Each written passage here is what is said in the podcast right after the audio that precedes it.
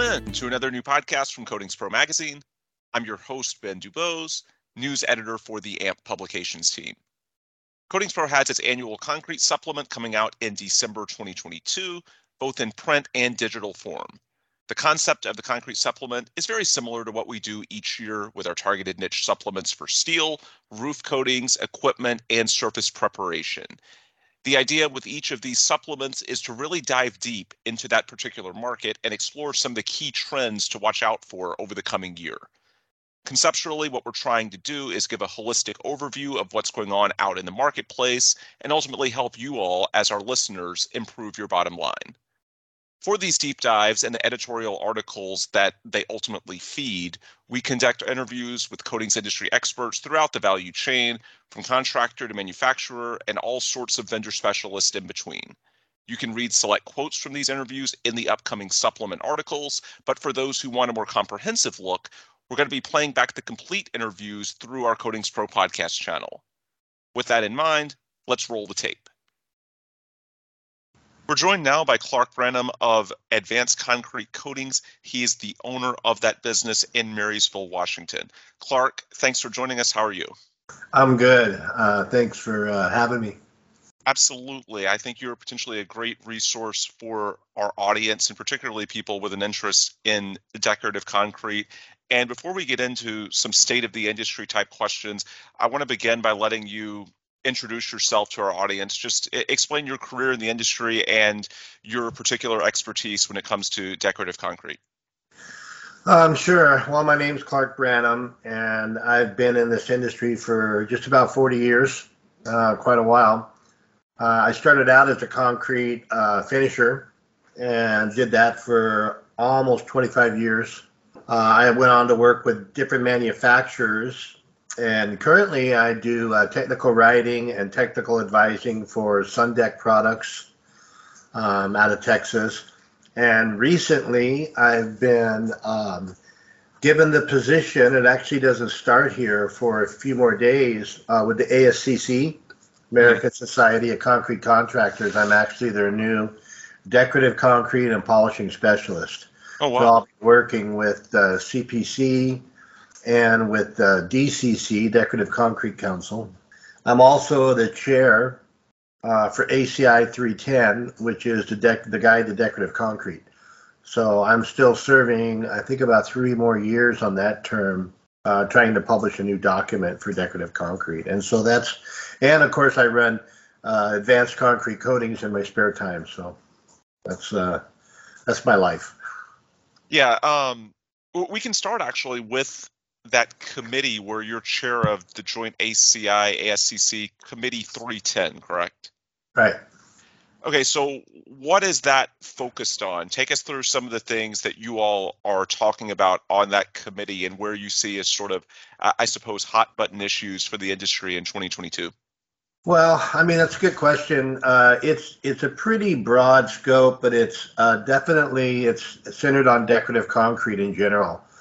So um, polished concrete is a portion or a section in that it's called 7.2. It, it's in uh, post place post placement texture, and that's how they categorize polished concrete. And so last year, actually in 2020, we actually published the first ACI specification for polished concrete, and it was very well received in the industry. Uh, and so that's probably the biggest the Polished Concrete Committee is actually a subcommittee of the Decorative Concrete Committee. We create subcommittees to help uh, narrow the focus on some of the work. Uh, we have another committee that's working just on the staining chapter, you know, another committee that just worked to produce a formwork chapter, which uh, presently the guide does not have, but the new uh, version that we're going to publish here, either later this year or next year, probably spring, will be uh, to include an additional chapter on formwork. So that's what's coming. And basically, ACI likes to see documents updated every six years. Uh, let's see, I think I have a copy. Yeah, our latest revision was 2019. So we're well within the limits, but missing pieces and you know the way our industry changes you need to constantly update these documents to keep them current mm-hmm. and decorative concrete in particular tends to um, move fast. And so there's always something new to look at, some new material, some new process, um, cutting edge stuff. And so our, our committee, I imagine, will probably be more like a four year window for updating the mm-hmm. document. And of course, I'm going to get this uh, next revision published before I step down as chair, and then the next person can uh, move it forward from there. So, and for reference, the document we're talking about that's the ACI, the PRC uh, 310, correct? The Guide to Decorative Concrete. That's correct. Yeah. For our audience at Coatings Pro, um, I guess number one, uh, tell us a little bit about the ways in which it addresses coatings and who are the typical you know users that would benefit from eh, you know reading and understanding the coating scope of it? Well actually the guide to decorative concrete is centered a little bit more on cast in place. Okay. Um, and it, it covers a lot of sections for that. Like i said we just we just did a section for formwork that was excluded but it's mostly uh, mostly covering uh, stamping, uh, texturing, polishing, coloring, mm-hmm. integral colors, concrete dyes, reactive stains. Um, of course, the ground and polished concrete, sandblast stenciling, engraving, scoring. So there's not really a section in here. There's a section in maintenance on coatings and sealers, mm-hmm. uh, but that's about as far as they go in this. Um, okay. Yeah, there's it's different committee work specifically for coatings, and part of the governing body for that would be ICRI, uh, who creates the um, surface preparation guidelines, right? Mm. Uh, which is it's funny because it used to be 03732 and now it's actually a 310 document. So the the newest version, I think I have it right here on my desktop. Yeah, the newest version of the ICRI document is uh, 310R. Mm-hmm. So it's uh, it's interesting, but it's uh, their numbering system changed. Yeah. As of yeah, the last time that I had purchased a document, anyway. Yeah, we're talking about uh, ICRI there, the International Concrete Repair Institute, right? That's correct. That's what I was thinking. Um, so, what kinds of work does the committee do? You know, aside from just the guide, it, overall in terms of uh, decorative coatings, um, is there anything that you're working on or any points of emphasis when we're talking about coatings in particular? Well, you know, any type of decorative uh, finish needs a coating uh, in the form of a sealer. And so yep. that's where the 310 uh, primarily, although there are a lot of contractors in that uh, committee that do coatings, uh, one of the most popular probably is uh, polished concrete overlays. Um, so there's several companies out there that produce those and a lot of guys that choose to install those, um, especially if the slab is isn't in a good, what we would say, you know, condition to be polished. That's kind of where they draw the line on that. So the 310 just does not encompass uh, decorative concrete coatings. Mm-hmm. Um, it's a little bit, it, it, it's centered more around cast in place concrete. Okay, gotcha. So let's step back from just the committee and look at it more broadly because i know from a business perspective you certainly deal with coatings. You've been doing this for nearly four decades. What's different these days about coatings for decorative concrete relative to you know 20 30 years ago? What are some of the technologies that you have in place now for these sealers that really weren't around again 10 20 30 years ago well, again, uh, I think that uh, there's always advancements in the chemistry end of it, and that's where you, I see you see the most changes. So there's a lot of the standard finishes. Some of them have been around for over 50 years, right? Uh, that are just really well accepted and broadly used. Um, you know, uh, spray texture for pool decks has been around since the you know 70s, and so that's been a very um, you know main staple in the coatings environment uh, that's still used today. In fact, my crew's out putting down a pool deck today um, uh, near you know in Edmonds, Washington. But uh, so they're moving around a lot. I, what I see is I see advancements in the technologies, advancements in the polymers. Hmm. Um, but it's funny, but the the actual work itself, uh, it it's still nuts and bolts. Guys still have to go out and prep the concrete to do it correctly. They still have to prime. They still have to patch and do repairs, create a good surface profile, and they still have to install the coatings, uh, kind of the old-fashioned way. Uh, it hasn't it hasn't gone to uh, any kind of automated sequence at this point. Um, I'm not sure that it ever will. Uh, I think that's one of the things that attracts certain individuals to this type of work. Um, it's just not easy. Mm-hmm. And mm-hmm. if it was, you know, like the old adage says, if it was easy, everybody would do it. Uh, but it's not easy. it's challenging. Yeah. And you, you deal with weather, you deal with temperatures. Um, one of the things that I've seen is uh, polymers and chemistry that's a little bit more forgiving uh, for different types of weathers. Like I know one manufacturer that uh, we can buy uh, certain epoxies now that are formulated for temperatures. So if you have a if you're applicating in really high temperatures, you can use a slower setting epoxy. Mm-hmm. If you're you know standard temperatures around 70, but also they have a cold uh, formulation that allows you to work in lower climates and you know places where it gets around 40 um, you should typically be 40 degrees or above for most coatings but the other the problem that we run into as a contractor is you wait a really long time for something to set up or get hard mm-hmm. in those conditions um, where it might take 12 hours at 75 or 80 degrees it could take 48 hours at 40 degrees you know, and so they actually have seen some formulations recently in the last couple of years that allow you to choose a temperature range for your application. Uh, and as long as you have that information available, um, it's very helpful. And so that's one of the areas that I've seen some advancement. You partially answered my next question already, but when we talk about different regions of the country and I guess the world as as well, clearly the Pacific Northwest has a very unique climate.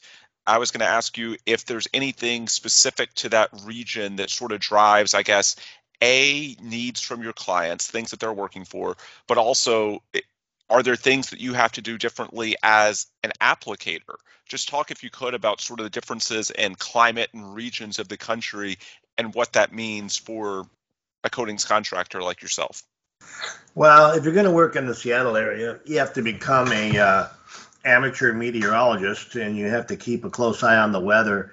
Really, once it gets, uh, as long as it's dry and above 40, we can continue to work outside. But once we drop below our temperature range, uh, whether the weather's nice or not, uh, we pretty much lose our ability to bond coatings to concrete. And so we have to move indoors. And uh, we also do a lot of surface preparation and shot blasting and stuff like that as well. So that keeps us busy. We can do interior floors and covered things. We do some polishing. We do some micro toppings, some interior floors and overlays that can be done in the wintertime. Uh, chip floors, uh, quartz floors, things like that. Um, but during the summer, you know, you have to manage that uh, that window. Uh, you have to watch the weather and be aware of it. And if there's days where you know it's going to be wet, you you go do something else, or you can do prep that day. Uh, but you can't actually put the coating down that day. I mean, the, the biggest challenge is you want to make sure that your encoding has really good integrity and is able to bond. So you need a certain amount of uh, dwell time uh, for chemically for that material to bond to the surface. And so, even in hot weather, that can be challenging. I've seen guys have failures when they were mm. above 100 degrees, and the material literally sets too fast, and it it can actually set before it's able to bond to the substrate. You know, and when I speak of dwell time, I mean there's a wet material sitting on the surface of the concrete, and it needs to seep in to a certain depth uh, for it to create that chemical bond with the substrate uh, via the primer chemically or mechanically. Uh, but if it flashes and sets too fast, sometimes your primer can dry and that becomes a bond breaker. So there's some pitfalls there with hot weather as well as cold weather.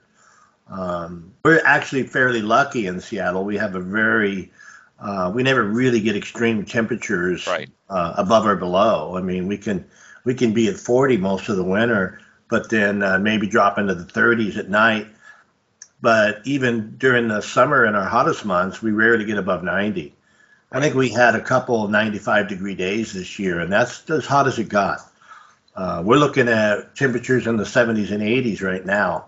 Uh, it's, but it's still cold in the morning. We're right at 40 degrees in the morning, but by the time my guys load up the truck and head to a job site, it's usually in the 50s by the time they get there. Mm-hmm.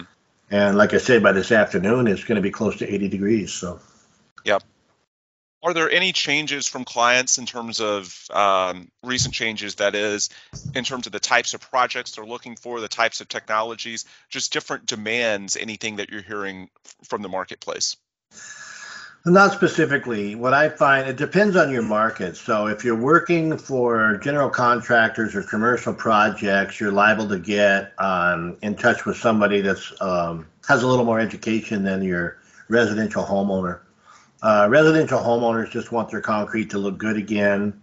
And um, there seems to be a certain urgency associated with that this time of year because right now we're getting kind of a rush with uh, people that planned on getting something done this summer and they're realizing it's almost fall and it's going to start raining and all of a sudden everybody wants their stuff done right now. And we're booked in through october right now.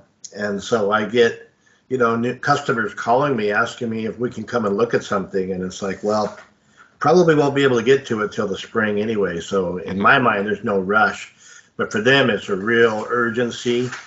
I don't find that the homeowners in general are what I would say well educated as to what's out there and what's available. Hmm.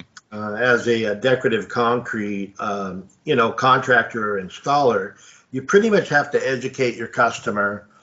And you know, we have a there's a certain we call it front end work in the industry, right? And so you have to do a certain amount of front end work with them to kind of create a help them create an expectation. And that's that's really the key to success because you don't want to sell them something that won't sure. serve their needs. And so you have to kind of think that through. You know, you look at their decor in their house and you decide, you know, what's going to match and look good, what's going to be neutral, what's not going to go out of style, um, and try to give them something that's going to be durable and, you know, bond well. And a lot of times you have to deal with the cracking issue and how do we incorporate that into our design somehow. And so we have our tricks and our methods for that. But we're a firm believer in the sampling process. So anytime that we're going to do a coating for a customer, we produce a sample that shows our end result before we ever do any work. Mm-hmm. Uh, and that way we know we have a higher you know probability of getting paid because we can show them what we're going to do before we ever do anything and, yeah. and we can make sure they're happy with it before we actually go out and do a job you know? Mm-hmm. Let's talk about the future and what things might look like over the next 5 10 15 years and some of the changes that are potentially coming down the pike.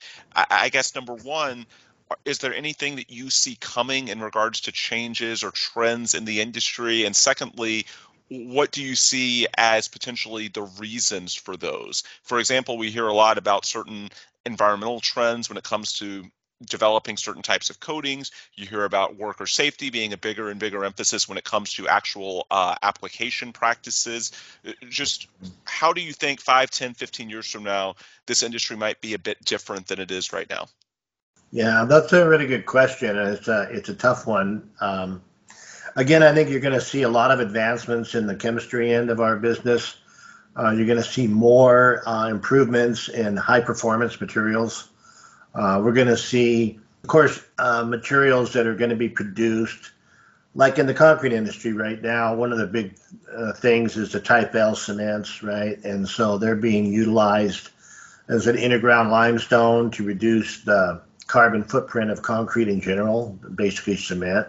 So you may see more and more pozzolanic type materials incorporated into cementitious overlays. Uh, one of the big things that we've experienced recently, uh, this last year or so, has been shortages of materials. And it's been not just our industry, but it's Right. It's been widespread across Broader the supply chain. Yeah. Everything with our supply chain, and the epoxies got hit pretty hard. And I know uh, people that are in the uh, joint filler business that had trouble getting isocyanates and certain types of chemistry, certain type of chemicals just weren't available, and so they were really struggling. And so I think that there's a term called value engineering. I'm sure you're familiar with, uh, and that's where a, a manufacturer looks at a product looks at the ingredients and the performance and looks to substitute ingredients that can make that product better and or cheaper. Hmm. And that's true value engineering. And so what you might see is these chemists come up with ways that, hey, we can reduce the cement and use more of this or that, but it's going to um, improve the product, not diminish it. Mm-hmm. And that's what I would look for is, you know, cutting edge manufacturers that are going to improve the way they do business, improve their offering to the customers, right?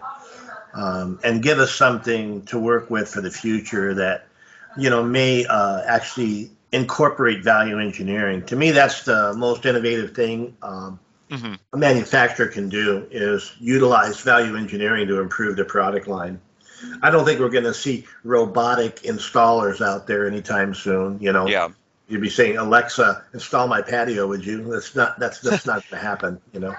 Well, especially not especially not in decorative. That that's one of those things that's very much a niche business and uh, at Coatings Pro, we talk a lot about, you know, robotic installations and surface prep and the potential and you know there's some markets where that makes sense but decorative is one where it's so customized that that can be really really difficult because you need the human touch on a lot of the projects that you do however the one thing that goes with that of course everybody knows about the looming uh, workforce issues that are coming down the pike, not just for decorative concrete, but really the entire coatings contracting industry and just skilled trades in general. So mm-hmm. I, I, guess as the backdrop being the fact that clearly you need human installers and need human crews to do what you all are doing what are some of your strategies to make sure that you keep your people that you have enough people to run the crews? Just talk about uh, you know what you see coming i guess with regards to the workforce and how you prioritize having and retaining the right people with your company. Well that's all good too. I mean uh, we struggle with um, with getting a younger guys um, that want to do this type of work and also getting younger guys, you know, uh, to trained to do this type of work. And so, to me, it's more of a mentorship type program. That's why uh, my, a lot of my industry involvement is relegated to that. There's other resources out there. There's groups like CPI, Concrete Preservation Institute, who typically works now with um, transitioning military personnel, people mm-hmm. that are coming out of the armed forces and looking for a new career. And, uh, you know, they're really well trained and they have a lot of unusual skill sets, some of them, but um, they work really hard and really well. And so I know that they have uh, specifically an internship program where you can take a guy transitioning out of the military and bring him in as an unpaid intern. And uh, you actually pay a stipend to CPI for that, but the deal is they're still working for the Department of Defense, so they're still mm-hmm. working for the DoD, and they're working for you, and they're under orders, so they show up on time. And uh, yeah, we looked at a few of the interns with CPI, and I've I've taught with CPI and gone out in their field schools and spent time in the field with these guys. And so usually they go through about a 12 week concrete restoration course and develop a certain amount of skills. And if they like it, then they, they can opt to join this internship. Mm-hmm. So that's one avenue. Also, uh, we sponsor a lot of students with ACI, ASCC. Organizations like this are constantly working with our younger generation mm-hmm. to bring them into the fold. And so, the biggest thing a business owner can do, in my mind, is to attend some of these meetings and conferences and World of Concrete and ASCC conventions and ACI and become a mentor for our next generation. Mm-hmm. Um, you know, because we are an aging group and what we need are uh, concrete craftsmen for the future. You mentioned that a lot of it's, you know, labor intense and it is, but it, it really takes a certain amount of artistry to do decorative concrete, Right. artistic ability, and it also takes uh, craftsmanship. And that's one thing that I really I see even with some of the younger guys that they come out and if you just give them a menial laborer's job, but if you put them on the tools and let them carve or shape or texture something, they get excited about that. They see something at the end of the day that they built with their own hands. And I remember years ago starting my career when I actually finished a piece of concrete and it looked good, I got excited about it. Yep. I was like, wow, that actually worked. You know, and so there's there's things that you can do to help guys get excited about their trade Mhm. and keep them focused on what they're doing. And of course, money's part of it. You've got to be able to pay them uh, more now than we used to. Um, there's definitely uh, been a cost increase across the board on everything, and that includes labor. Mhm. Um, so you have to kind of reward guys, but you also ex- have to set that expectation that look, we're we're willing to pay you more, but you have to show us that you can learn. You know, Yep. You'll always run into guys that really have no interest in learning, and they just want to get paid and show up and get paid and go home. But uh, if you can get the guys that have a little bit of a fire in their spirit and really want to learn and develop and become better, you know, then those are the guys that you can put out running a crew and you can pay them more money because they're producing more and doing more. And so that's what we try to do. We try to take our employees and create sort of a mentorship environment where every day we're training, every day. Mhm. Yeah, I think that's really useful and it makes a ton of sense. You mentioned artistry, and that's exactly why, in particular with decorative concrete, it's just way too niche oriented to see all that much automation because you need that artistry for most of your clients for what they want. Uh, You need the human mind to make decisions on the fly for what's going to make the most sense. Mm-hmm. Well, it's evaluation, but I think if you do see automation, it will probably come more so on the equipment side of things, Hmm. um, like you know remote control grinders, or you know there's grinders now that have um, autopilot, so that you can set up a macro on a remote control and have a grinder do an entire floor without an operator Mhm. um, standing there, they're just watching and managing hoses and cables. And so surface prep can become somewhat automated. Um, but so that those are advances that you'll see more and more of Yeah. more rapidly, probably. So uh, much more. So when we talk about technology, much more in surface prep than the actual application. I think so. Yeah. Like I say, you'll see some improvements in some of the chemistry and some of the materials. Uh, but the biggest improvements that will be noticeable will probably be on the equipment side. This is my last question, and honestly, it should have been my first, but I'm looking back at my notes and I didn't get to it, so I want to circle back. Um, At Coatings Pro, we talk about concrete, steel, and roof substrates. Those are the big three for us. And of course, this interview is to get background information for our concrete supplement. So, just a very broad question, but for a contractor that's doing a concrete job, what are some of the things that are specifically unique to concrete substrates that you have to consider that really make concrete sort of a different beast, its own animal compared to uh, anything else that the coatings contractor might encounter? So you're talking about for putting a co- uh, coating on concrete? Yes, yes. Well, I mean, essentially, uh, basically, uh, a guy needs to know a little bit about the chemistry involved in a, a piece of concrete. It's a it's a living, breathing, growing thing, and by that I mean it moves, it cracks, it shrinks, it creeps, it crawls, it curls, it does a lot of things. Uh, it, it reacts when it's exposed to harsh environments. Um, you have the potential for corrosion. You have ASR. You have a lot of things to deal with in concrete. So again, attending these uh, conferences and educational seminars that are available at World of Concrete or ASCC, these things really uh, can improve a guy and raise, help him raise the bar uh, and become more aware of the substrate he's working on. You know, I've seen a lot of people go in and want to polish floors and, and they're painters, you know, and sure they might be great with a with a roller and a pail, but you know, they don't know anything about painting concrete and how the concrete's going to react to that paint and what's going to bond and what isn't going to bond and uh, surface profiles. You know, they're hard to achieve if it's really hard surface concrete, whereas soft concrete, they're almost too easy to achieve. And so you have to modify what you're doing a little bit. But that's that's the biggest thing is learn learn the animal, learn about concrete, uh, learn what makes it tick, learn about the chemistry and the ingredients and how they react together and how they act over time, the curing, mm-hmm. uh, the curing methods that are used when they place and finish. Um, there's a lot of things about concrete, um, you know, that can be learned, and it takes a little time, but the really good resources are out there. Um, like again, I say ASCC, ACI, World of Concrete, the seminars. Go down that seminar list and pick a few that you want to attend. A nice thing about ASCC and some of those organizations is that if you attend a conference, you can attend every seminar that's there for free.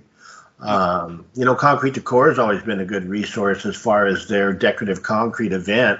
Uh, I don't know that they really had one last year, but um, you know that that's another thing that got slowed down with uh, COVID, right? Mm-hmm. Um, but, but there's always uh, educational resources out there, and I would suggest that guys really go back and learn the basics of concrete if you're new to the business, uh, because everything you do is based on the concrete, and a lot of times the concrete can cause a failure uh, that's completely unseen unless you get that foresight to be able to examine a piece of concrete and, and recognize a problem when you're looking at it. you know, one of like even a crack. Okay, so concrete has a crack. We look at it, right? But when I look at that, I, I try to figure out what caused it to crack and why did it crack there and not everywhere else. Mm-hmm. And so there's usually a there's a cause and effect, right? If you see a condition in the concrete, then you need to recognize that uh, there's a problem Mm-hmm. And so usually you have to start by addressing that issue uh, before you can possibly have any success with a coating. So makes sense. Folks, that is Clark Branham, owner of Advanced Concrete Coatings out of Marysville, Washington. Clark, thank you so much for the time. Before we let you go, for any listener that may want more information from you or your company, what's the best way they can potentially learn more or get in touch with you? Well, they can always send me an email um, at uh, cbranham at ascconline.org or Clark at adv-coatings.com. Mm-hmm. Yeah, email is probably the best way. Yeah. Uh, I don't want to give my phone number out. It might start ringing up the hook. So, uh, but yeah, if they contact me by email, I'm, I'm more than happy to help them. Also, ASCC has a hotline for decorative concrete. They can always reach out. And adv-coatings.com is the website for uh, for your business, right? That's right. Just making sure. Thank you so much. Folks, this All is right. where we will wrap it for today. For Clark, I'm Ben. If you want more resources from us at CoatingsPro, go to coatingspromag.com or amp, ampp.org, the website for the Association for Materials Protection and Performance. For Clark Branham, I'm Ben Dubose. Thanks as always for listening, and please come back soon to another new podcast from Coatings Pro. Thanks, everybody. Thanks, Ben.